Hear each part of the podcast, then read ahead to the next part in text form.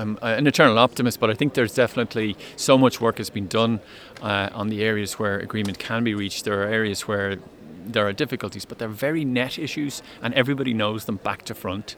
So if the mood changes, if the will changes, I think it can be done fairly promptly.